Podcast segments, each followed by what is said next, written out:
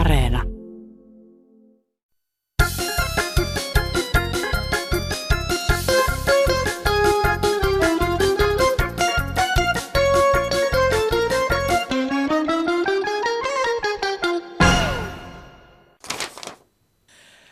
Hei!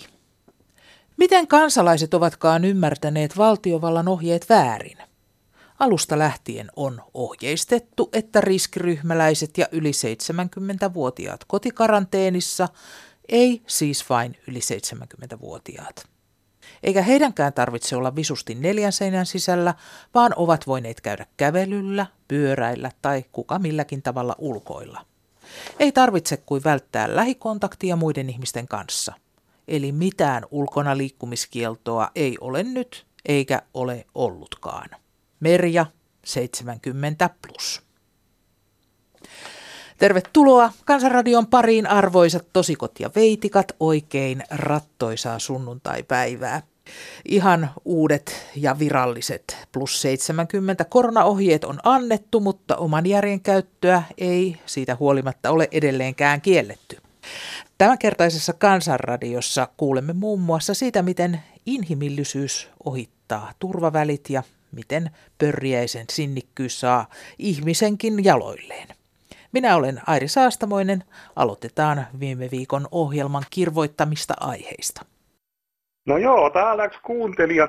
Kuuntelin nyt Kansanradioa sunnuntaina ja siellä puhuttiin näistä pyöräilijöistä, kun ne ei käytä kypärää.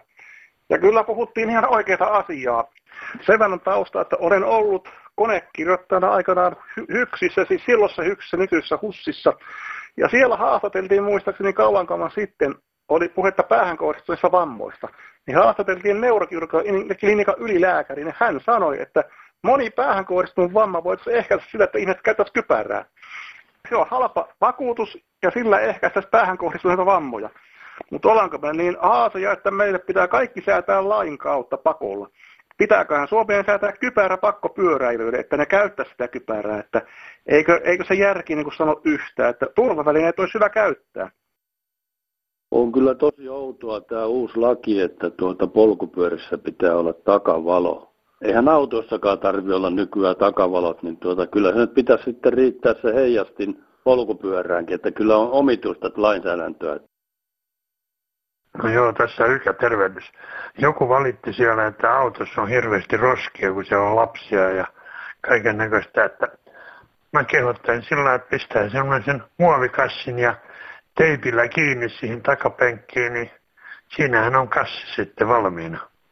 Etenkin vaan laittaa sen pienemmän pussin sinne jalkatilaan, niin laittaa sen teipillä sinne sivuun kiisään. Siinähän on hyvä roskapussi. Sitten kun tulee roskis paikalle, niin sen voi tyhjentää sinne sitten. Moi. No Etelä-Savosta vaan Kansanradio kuuntelee. Tässä yksi naishenkilö puhuu tästä Sysmä-Hartola-Pertunmaa tiestä. Sehän on ollut vuosia Pertunmaalta, kun lähdetään Hartolaanpäin, niin se on hengenvaarallisessa kunnossa se tie. Se on 13 kilometriä aivan hirveätä tietä. Siitä on monta kertaa valitettu tienhoitolinjalle ja on jopa he ottanut tähän isännöintiin jälkeen, kuka hoitaa tätä, niin yhteyttä, mitä ei ole tapahtunut. Sinne kannattaa soittaa sinne tienpitäjän linjalle ja sinne jättää niin monta viestiä, että hänen lanttuunsa mahtuu ne asiat, että teette pitää olla ajettavassa kunnossa eikä vain kelirikon merkkiä ja nopeusrajoituksia. Ja toinen on sitten tässä, kun joku nainen, vai oliko mies, puhuu tästä, että autoon pitäisi laittaa semmoista, mihin pannaan roskat. Aikanaan on ollut 100 aakkonen meikäläisellä ensimmäisenä pirissinä ja 3 muksua istui takapenkillä ja Martta istui vieressä ja vaihikepin ympärillä on pieni muovipussi, mikä pantiin aina roskat. Yhtään ei lentänyt ikkunasta pihalle. Ja kaikilla oli turvavyöt kiinni, kun lähdettiin mihinkään. Mutta nythän ne on tulla tienvarsissa kaikki, mitä suuhun panna, niin heitetään sitten. On näitä autokaistoja ja heidän jätteensä heitetään tuonne tienvarsiin. Niitä joka viikonlopun jälkeen tuolla. Nuuskarasioita, mä en tiedä kuka täällä nuuskaa. Samoin niitäkin on tuolla tienvarret täynnä. Mulla on tuossa muovipussilla kohta kerätty, kun mä pyöräilenkin aina aamulla poikkeen. Niin tässä on muutama sellainen ajankohtainen asia, missä pitäisi saada parannus, varsinkin se Pertunmaalta Hartolaan päin. Niin se varmaan tämä ministeri Leppä jää tästä Vitostietä Pertunmaalle, kun se on hyvässä kunnossa. Mutta sitten jäätään Pertunmaalta Hartolaan, niin se on huonossa kunnossa. Kehottaisin, että on ministeri Leppä ajamaan, jolloin sieltä kautta sillä ministeriautolla, niin tietäisi minkälaisessa kunnossa se on.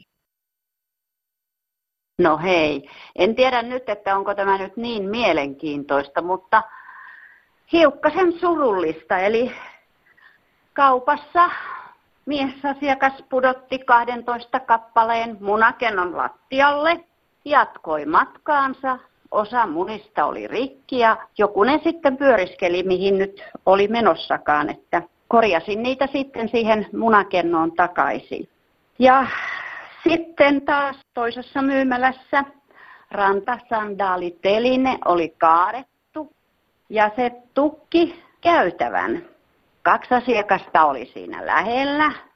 Ei kummallakaan ollut minkäänlaista elettä korjata sitä telinettä pystyyn ja ajattelin, että no minäpä nostan sen telineen pystyyn ja mätin sandaalit sinne telineeseen ja jatkoin matkaani. No eihän nämä nyt vielä tähänkään lopu, kun oli kova tuuli ja invaliidimies oli tämmöisessä pyörätuolissa kadulla ja hänellä oli tällainen huppari päällä, jonka sitten oli laittanut myös hupun päähänsä ja sen hupun päällä oli tällainen kevyt hattu. Ja tuulipa ottikin ja nappasi sen hatun. Itse olin autossa, odottelin liikennevalojen vaihtumista. Ja kun valot vaihtu, niin 2 pyöräilijää pääsi myöskin tietysti suojatietä pitkin ajamaan. Ja tämä hattu oli ihan siinä heidän edessään keskellä tuota ajoväylää, mutta kumpikin ajoi vaan mitään.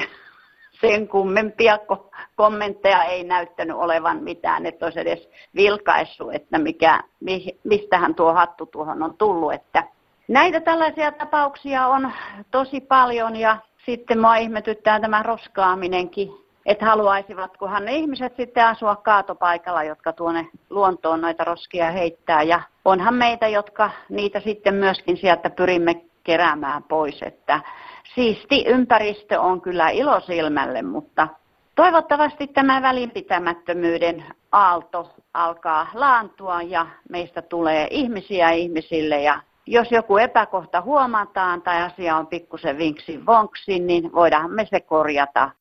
Monasti ihmiset kävelee ohi välinpitämättömästi, kun huomaa jotain asioita, jotka ovat vinksin vonksin, mutta Markku, sä et kävellyt.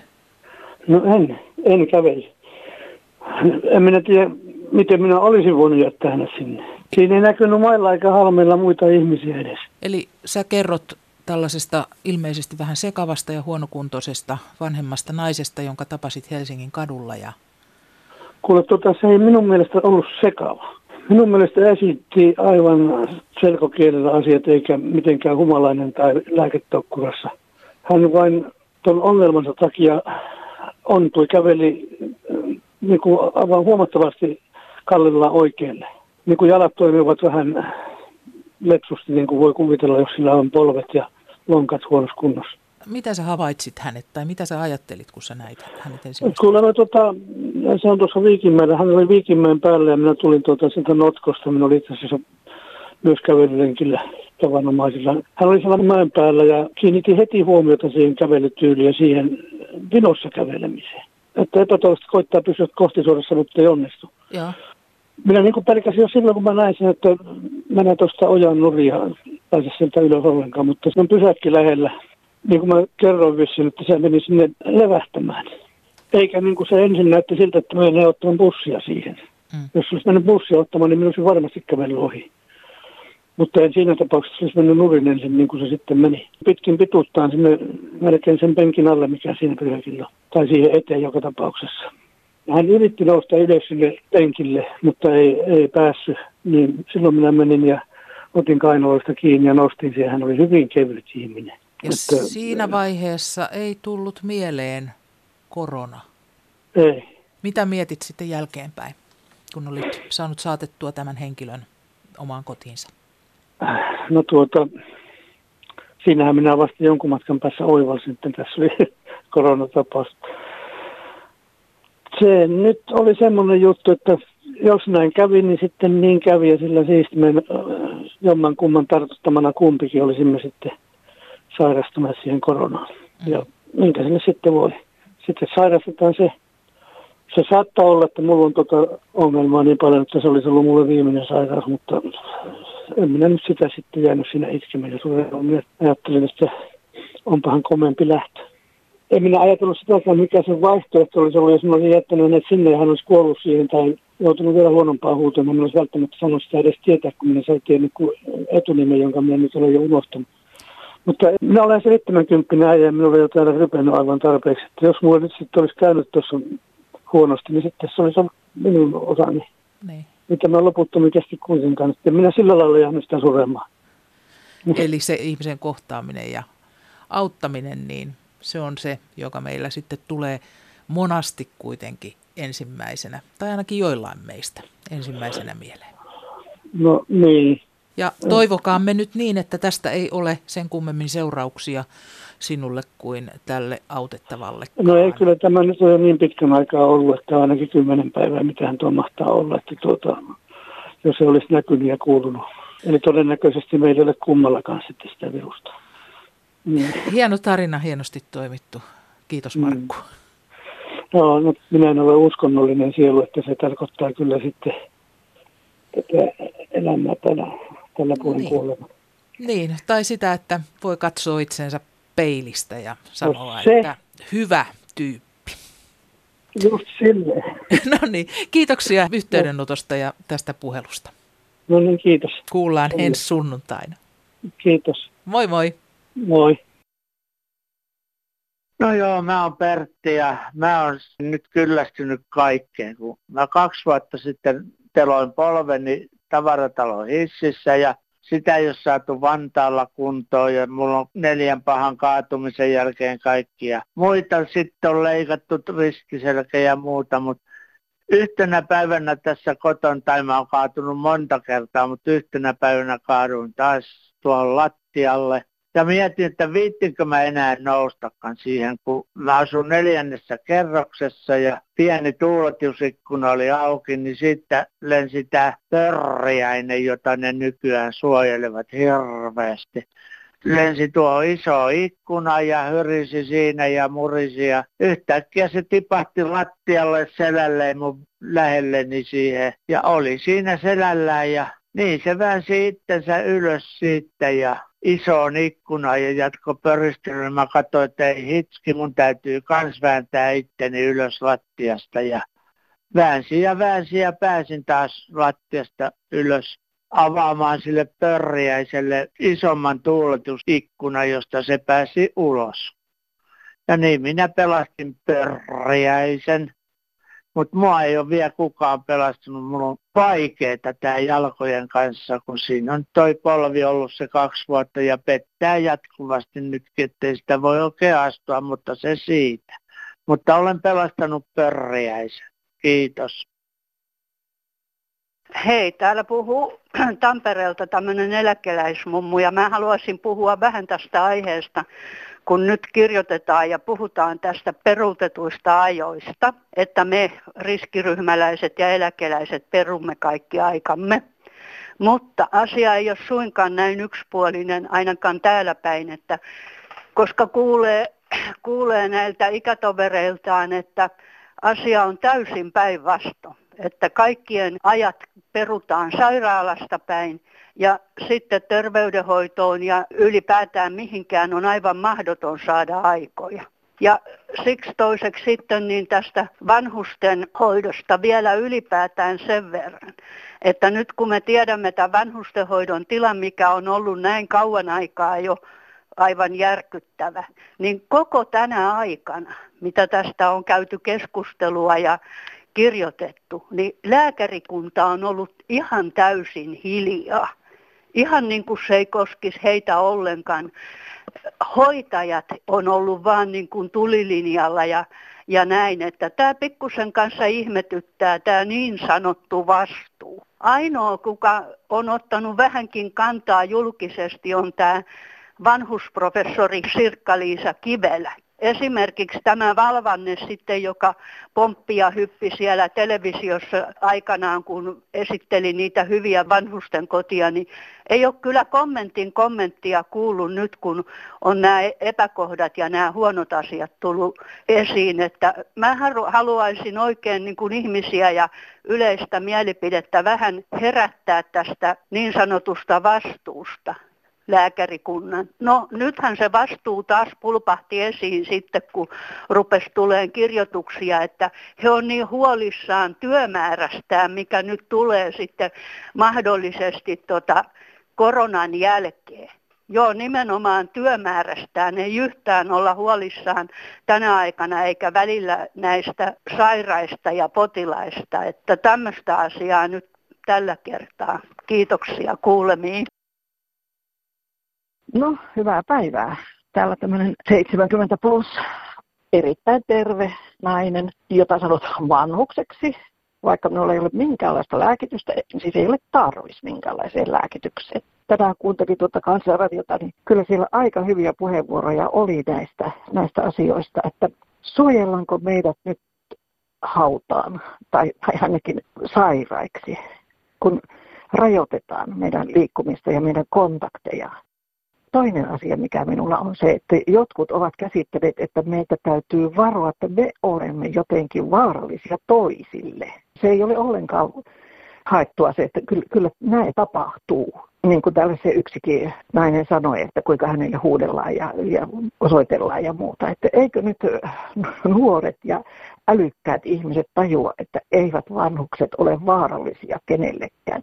Meitähän yritetään niin sanotusti suojella, mutta se nyt todellakin on sitä, että meidät yritetään suojella sairaiksi ja hautaan. Kiitos, hei. Ja sitten sähköpostia. Mikä vika nimessä vanhus? Onhan kunnia-asia käyttää tuota titteliä.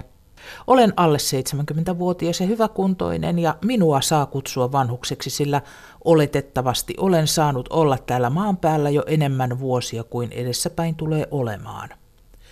Onko yhteiskuntaan pesiytynyt joku nuoruuden ihannointi ja ei uskalleta katsoa totuutta silmiin?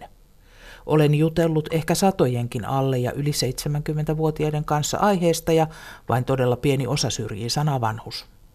Ehkä se onkin vain pieni äänekäs porukka, joka ei halua, että vanhussanaa käytetään, ja ehkä heillä on aikanaan jäänyt jotain saamatta, mikä pitää nyt saavuttaa olemalla seniori tai ikinuori. Karanteenia olen pitänyt ja se on tuntunut tosi mukavalta. On aikaa keskittyä olennaiseen tässä elämässä. Näin nimimerkki, ollaan onnellisia vanhuksia. No niin, Piittisjärven Juha täältä Pellon Sirkkakoskelta soittaa semmoista asiaa, että kun lässytetään paskaa, annetaan puhua ihmisten ja ollaan sitä mieltä, että jos hallitus meille määrää poikkeuslain, noudatetaan sitä ja mennään sen mukaan. On se varmaan sota-aikaankin ollut, jälkeen kun on maksettu kuule sotakorvauksia, niin on pitänyt ihmisten tyytyä siihen kohtaloon, mikä on. Kiitoksia paljon, hei. Ruutina täällä vaan morjensta. Tuommoisesta asiasta soittelen, että kun tilanne on näin vakava tässä, niin mä en kyllä ymmärrä tästä pandemiasta, kun nämä poliitikot tekee jatkuvasti tuolla eduskunnassakin tyhmiä kysymyksiä, jotka vaan jarruttaa tätä asiaa, koska ne tekee sellaisia kysymyksiä, mihin kukaan ei osaa vastata. Kaikki tietää, että niihin ei voi vastata, mutta siitä huolimatta ne tekee jatkuvasti typeriä kysymyksiä ja häiritsee vaan tätä asian hoitamista. Eikö nyt tämmöisessä tilanteessa pitäisi mennä aikanaan talvisodan hengessä, että pitäisi mennä yhdessä sitä yhteistä vihollista, eli tätä pandemiaa vastaan, eikä tehdä politiikkaa tämmöisellä asialla. Tämä on törkeetä.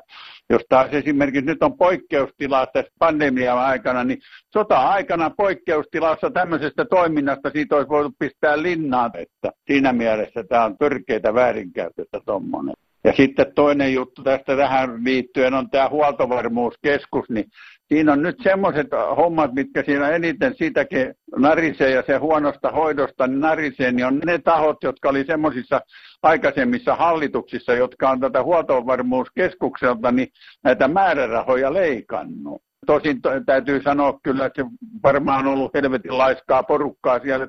Ne ei ole esimerkiksi inventoinut niitä tavaroitaan koskaan ja sitten niitä on tarkistettu, että ne toimii. Se on huonosti hoidettu homma ja sehän nyt on näkynyt näissä sitten, että niitä on potkittu pois näitä huonosti hoitaneita herroja. Ja sitten vielä semmoinen juttu, että nyt kun joskus tämä pandemia menee ohi ja ruvetaan taas taloutta hoitamaan, niin ensimmäinen ohje on semmoinen, mikä on vanhimpia talousohjeita, on se, että raha on niin kuin lantaa. Jos ei se kierrä, niin siitä ei ole mitään hyötyä. Että tämmöinen pitää muistaa, että raha pitää panna kiertämään. Se on yksi hailee, kuinka paljon siinä tulee velkaa, koska se kiertävä raha sitten aikanaan tuo tullessaan sen, että se taloustilanne paranee. Ei muuta, ei. Rahaa kiertoon eikä vappua ilman satasta. Perinteitä kunnioittain vasemmistoliiton Li Andersonhan lupaili jo näin koronavappuna satasia jakoon ja kokemusasiantuntija Matti Mäkelä onkin jo ennättänyt suunnittelemaan, miten hän sen käyttäisi, näin kirjoittaa Matti. Jos saan Li Andersonin lupaaman vappusatasen, matkustan kauppakeskusfoorumissa vielä toimivan pienyrittäjän liikkeeseen, ostan edullisia käytettyjä kirjoja ja luen ne kaikki. Loppurahalla saatan ostaa ruoka-annoksen läheisestä kahvilasta. Ajatelkaa, miten olisi Suomen talouden käynyt, jos kaikille eläkeläisille olisi maksettu 100 € kuukaudessa. Summa olisi ollut vuodessa 1200. Minä sain 31,05 € kuukaudessa vuodessa. Se on 372,60 €. Vero nousi hiukan, mutta ei niin paljon, että kaikki olisi mennyt. Antti Rinne, kiitos. Ennen eläkkeeni oli alle 1000. Nyt pikkasen yli. En maksa tästä TV-veroa, koska se ei mene yli 13 999,99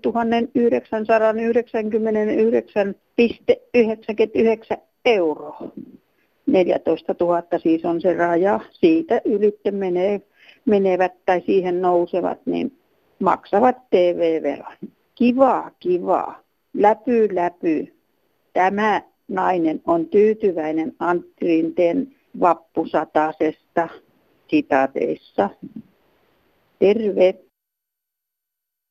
No, se on Kalle täältä Turusta. Mä tuosta nuuskasta, kun taas siitä puhutaan, niin sitä, että on pikkusen lähdetty niin väärästä päästä täälläkin rajoittaa Suomessa, että Suomihan menettää miljoonia, kun se on tuon nuuskan kieltänyt ja sitten tämän nikotiininuuskan. Että kun mäkään tuolla risteilyllä kävin, niin sieltähän tuodaan ihan miten haluaa ja miten paljon halutaan ja tehdään bisnestä sitten täällä maissa. Ja sitten se, että kun tupakka, nämä keuhkolääkärit sanoo, että tupakka on kaikkein vaarallisin, se aiheuttaa 1600 kuolemaa ja nämä keuhkoahtaantumataudit, että en mä väitä missään mielessä, että nuuska olisi jotenkin terveellistä. Se on vähemmän haitallista. Mä tunnen yhden kaverin, jolla oli hengitystievaikeuksia ja se siirtyi ensiksi tähän purukumiin, mutta kun nekin on kauhean kalliita ja semmoisia ja ne koukuttaa ihan samalla lailla ja niitä myydään Suomessa. On voimakkaita purukumia ja vähemmän voimakkaita, niin mä sitä, että eikö olisi järkevää, että sallittaisiin tämä nikotiininuuska. Mä tarkoitan, että nuorisoon tai semmoisen, mutta tupakoitsijat siirtyisivät siihen, jos ei ne pysty kokonaan nikotiinista vapautumaan. Kiitos, ei mulla mitään muuta. Hyvää kevättä ja pysytään terveinä. Hei hei. Tässä vinkki, kuinka voi vähentää tai lopettaa tupakointia. Kielletään kaikki kevyt savukkeet, tavalliset savukkeet ja vain vahvat sikarit sallitaan, että se tuntuu kaikki pahimmalta sikarilta, että ihmiset oppisivat lopettamaan sen kunnon tupakoinnin. Hei. Mie haastasin tuosta tupakkakulttuurista, kun se on mennyt aivan poskelle. Sehän oli ennen kaunis tapa, seurustelutapa tarjota toiselle savukit tai sikarit ja poltella se rauhassa. Ennen oli se mainos, että aina on aikaa nyypotin verran. Mehän kun opeteltiin joskus tupakoimaan 60-luvulla, niin me katsottiin kelloa. sytytettiin tupakka, pantiin minkun tuuhun, joku oli ostanut semmoisen askin. Poltettiin rauhassa, juteltiin, katsottiin kelloa taas, kun tumpattiin. Aikaa oli kulunut melkein 10 minuuttia. Mutta nykyajan tupakka, se palaa alta aika yksikön. Jos saa ajatuksiinsa jää, niin tuhkat tippuu, omat tuhkat ja kohta tuhkakuppiin. Miksei tupakka selosta, mitä aineita se sisältää? Se pitäisi olla samanlaiset selostukset, vaikka kun, no kohta on maitotölkissäkin tarkemmat selostukset. Tässä lukee vaan tupakointi tappaa, röknin döner. Mutta esimerkiksi, kun 80-luvulla vai mitä aikaisemmin, 70-luvulla, hintaa korotettiin tupakoissa. Mitä teki tupakkatehdas? Tunnustakaa pois. Lisäsitte sitä arseenia mukaan. Ja väki rupesi polttaa aivan ketjussa, minäkin. Se himottaa ja se himottaa minua vieläkin. Mitä muuta sotkua tähän on lisätty, kun taas nousi tupakkavero. Joskus minä ajattelin, että sitten kun tupakka-asti maksaa 10 markkaa tai 10 markkaa sairttiin, silloin sitten mä lopetan. No nyt tämä on 10 euroa. Selittäkää mitä kaikkea minä vaadin tuoteselostukset tupakkalastin kylkeen. Mitä kaikkea, joka himottaa tupakkaa polttamaan lisää ja lisää ja lisää. Aamen. Savuttomat talot eivät ole kaikki savuttomia, jos erehdyt valittamaan. Joudut puhutteluun ja muutenkin syrjintään. Näin on eräs ystäväni saanut kokea. Kiitos, hei. Sateista päivää tästä Helsingistä. Hajuterrorismia. Tällaista asiaa, että kun pieni taloyhtiö on tässä ja meillä on tämmöinen kuivatustila, mutta ei ollenkaan tämmöistä pesukonejuttua. Eli sitten mä olen tullut niin kuin... En siedä tämmöisiä vahvoja pyykin tai huuhteluaineen tuoksia, niin sitten kun vien lakanapyykkiä tai muuta tuonne kuivatustilaan. Ja siellähän on sitten nurkassa tämmöinen esteri tai mikä, joka niin kuin sieppaa ilmassa tämän kosteuden näistä vaatteista ja kuivaksi. Mutta kun minä vien hajustetut pyykit tänne kuivumaan, moni kuivattaa tämmöistä erittäin hajustettua pyykkiä. Ja mä tiedän, että moni ei siedä tämmöistä hajua. Ja tämä on kumminkin kaikille yhteinen. Niin sitten kun mä haen nämä pyykit, niin mä huomaan, että tämä edellinen, joka on oikein tämmöisellä hajustetulla pyykipesuaineella pessy, niin tarttunut minun vaatteisiin. Eli se on ihan sama, kun mä olisin itse pessy näillä valtavan hajuisilla pesuaineilla, niin olen yrittänyt tästä lappua tai tämmöistä viedä, mutta mikään ei auta, on vain vihaisia lappuja, että pese pyykkis kotona, että tämä on todella ongelma ja uskon, että tämä koskettaa hyvin monia ihmisiä, että kun saisi apua tämmöiseen. Kiitos, hei. Meillä on mielenkiintoinen taloyhtiö, että kun nyt oli taloyhtiön kokous ja en päässyt menemään sinne ja siinä ilmoitettiin kokouskutsussa, että vuosikokouksen pöytäkirja on nähtävän tunnin ajan sinä ja sinä päivänä jossain pesuhuoneen seinässä, niin kuka lähtee Helsingistä katsomaan sitä taloyhtiön kokouksen pöytäkirjaa? Nyt ei saada mitään tietoa, isännöitsiä ei lähetä muuta kuin maksullisesti.